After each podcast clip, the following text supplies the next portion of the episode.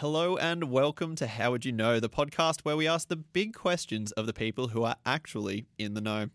I would like to acknowledge the traditional owners of these lands, the Jagera, Yugara, and Yugarabal peoples of Ipswich and Springfield, where this podcast is recorded, as keepers of ancient knowledge and whose cultures and customs continue to nurture this land.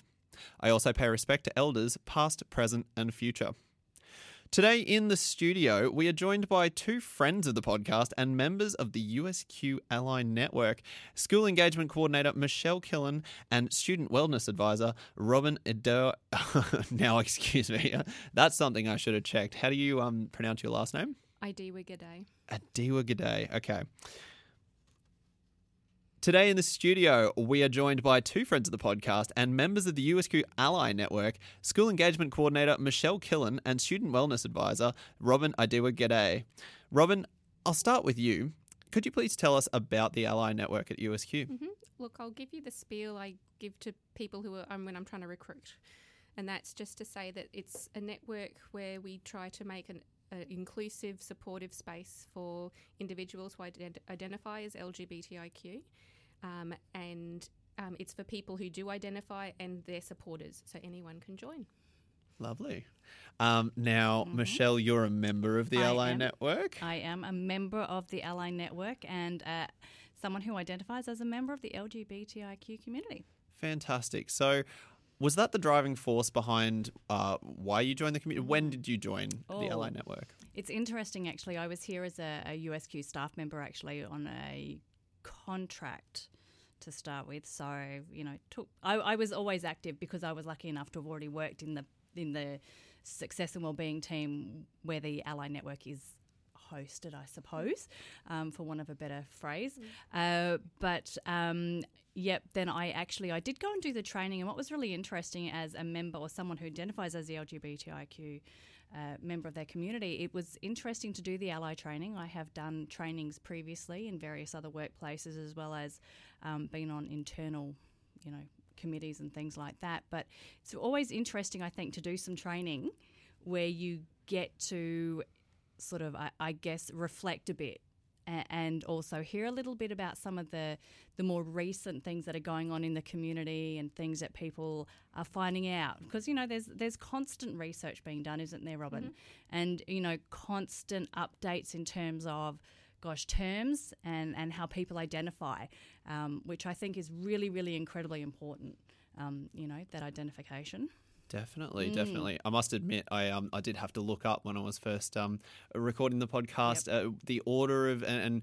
LGBTIQ uh, is the current um, iteration that may change again. And, and I know one of the things that you get out of the training this is probably earlier than what you were going to bring in the conversation, but uh, in terms of you know how do you identify? I actually identify as gay um, rather than as a lesbian.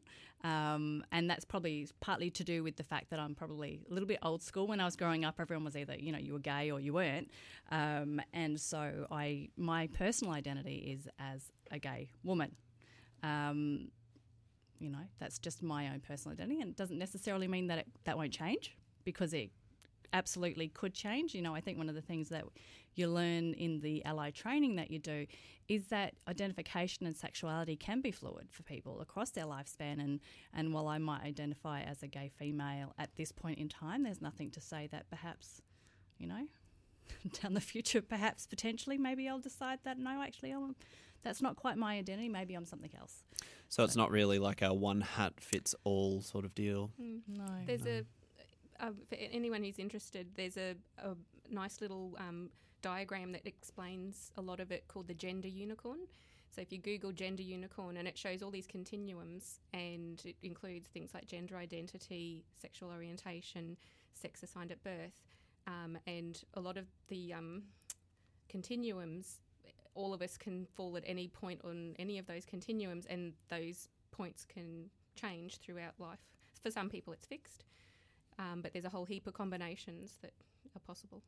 Absolutely. Well, that sounds like a fantastic resource to mm. use. Um, what other things do the Ally Network provide, or, or what do they do? Mm, well, look, I'll spruik the thing that I do, which is the Ally Network Natters. And so that's once a month we have a gathering Um, so it'll be either on Springfield or Ipswich campus usually, just because that's my neck of the woods.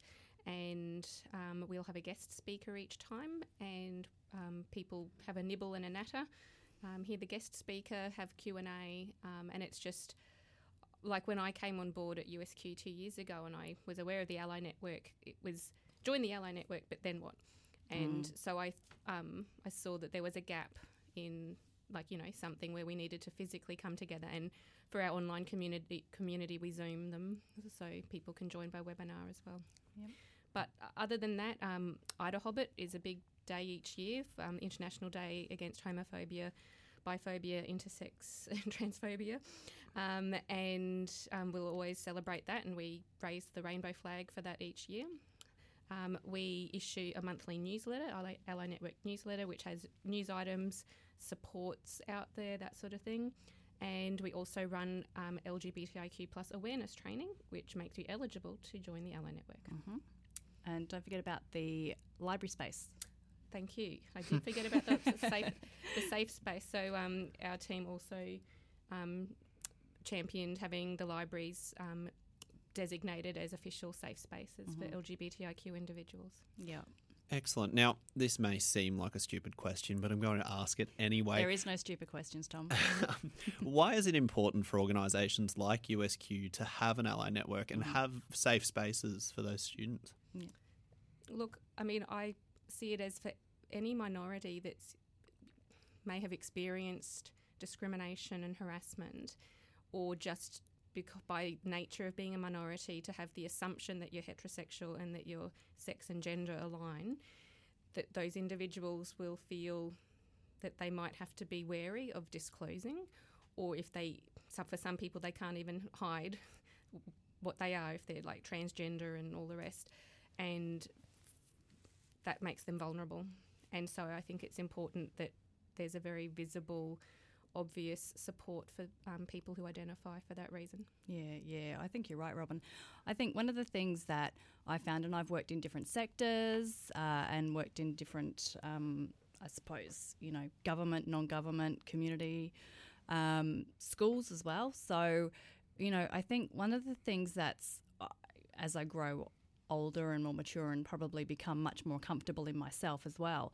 I think it's really important that we have people who are visible within the community who are incredibly accepting of difference, um, regardless of what that difference is, because that gives young people and or people who are older the confidence to accept themselves and come out and kind of say, hey, I'm a little bit different as well.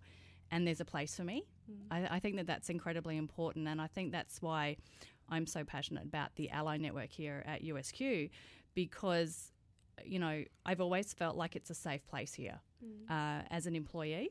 Um, I my my children actually also go here, um, and you know, it's a safe place for them to be able to say, "My mum's gay." You know, and I think that that's really cool. I think that's so incredibly important. But what you're saying, Robin, before, I think that's one of the things about the ally training is that having that awareness that you know, in, in many workplaces, and many of us just part of our everyday conversation oh, are you married? Well, up until recently, my answer was, I'm not allowed to get married. Oh, okay, why's that? Or, you know, do you have a boyfriend? Or, you know, well, actually, when you ask me, do I have a boyfriend or am I, do I have a husband? You're forcing me to take a stand as to whether I'm wanting to come out to you or not, as to whether you're a safe person. So, you know, and I think in a workplace that encourages us to be a little bit more do you have a partner? And you know that kind of training of that awareness i think is incredibly important. Um, and the other thing i will say is that as a university i know for myself i actually sort of was in the process of coming out through uh, when i was doing one of my lots of study. So i was actually in a university environment and they didn't have a very active or very visible ally network at all at that place where I was. Um, and so for me, I actually spent a lot of time with a psychologist, um, no way associated with the university, because I didn't have anyone else to go to. Uh, you know, and I know there's a lot of supports in the community, but because I was so separated from much of the community and didn't have any supports at the university, I really didn't know where to go. Um, and I think that that's one of the things that USQ here, with the, such a visible ally network, you know, and, and people who are allies, whether they identify as a member of the LGBTIQ community or whether they just identify as, as someone who supports the LGBTI community, um, and having these visible ally, you know, stickers on things, the badges that they wear, those kinds of things, being visible at functions and events, I think makes it a much safer place for people to kind of go, oh, I'm kind of questioning things at the moment. You might be able to tell me what I can do about getting some support, which is very different to what my experience was like. And I think it's incredibly important. I feel like you've had a peek at my run sheet because you're answering questions in advance. Sorry, Tom. Um, because I was going to ask Mm. for individuals who don't uh, identify as LGBTIQ, Yep. uh, how can they be, I guess, supporting and, and what can they be doing to make a difference? Mm. I think basically kind of what Michelle was saying. If you wear your badge, it identifies you as someone who's safe to approach, um, and just show support at the, the events that USQ runs at, at any rate. And um, then people, you know, the more people we get like that, the s- more comfortable people will feel who do identify. Yeah, yeah. I mean, I, I think that you know that that safety, but it's also about that. Um, I suppose I was going to say that awareness. You know, my children, even for themselves in the school environments when they were going to school, um, you know, people would talk about their mums and their dads and stuff like that. And yes, my children do both have a they have a mum and they do have a dad. Um, however, their mum is not married to their dad, and their mum identifies as gay. So when people would say, "Oh, does your mum have a boyfriend or anything like that?" That forced them, and they weren't themselves, you know, someone who who identify as LGBTIQ, but you know, they are a member of the community purely because of who their mother is. So I think even, you know, remembering that I suppose coming out is not just a process that does is just for the person who's coming out. It's also for their family members as well.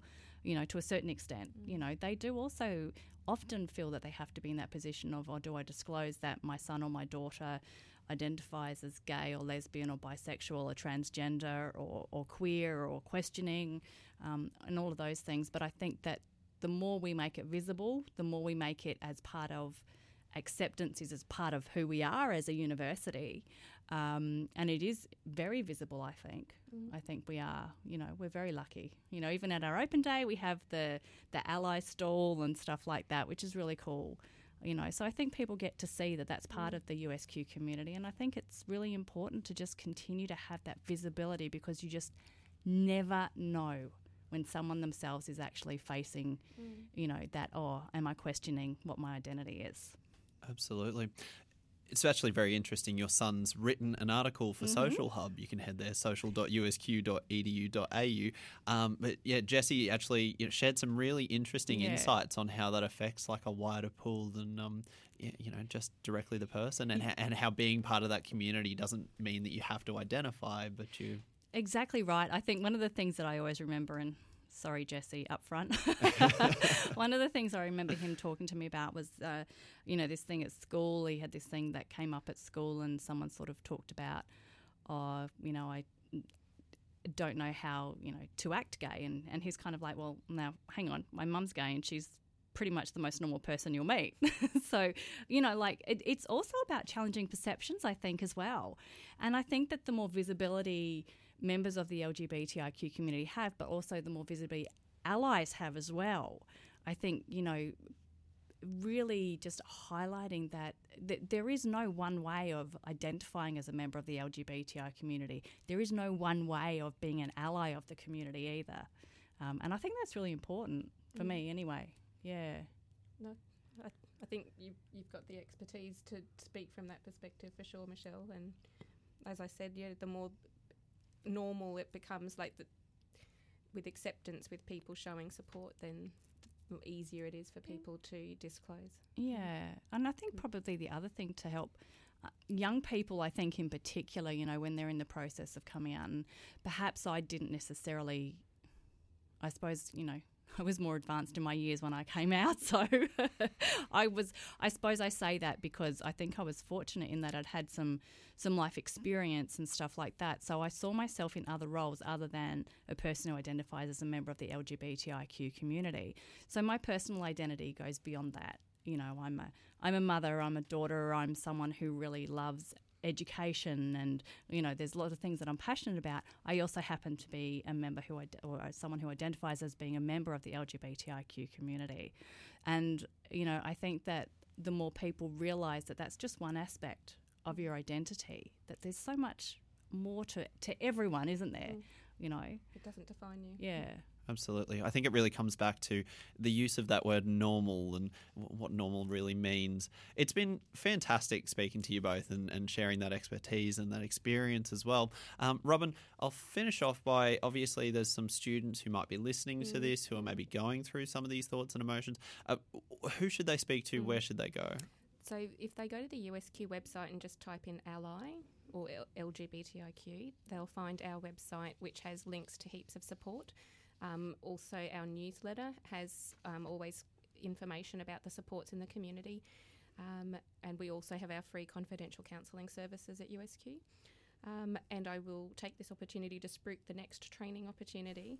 Um, so 12th of October is when we're doing our next LGBTIQ plus awareness training online, and they can find information on our website too about registering for that. Fantastic. Well, thank you both for joining me and uh, have a wonderful day. We'll chat to you again sometime very soon, I'd imagine. Thanks, Thanks Tom.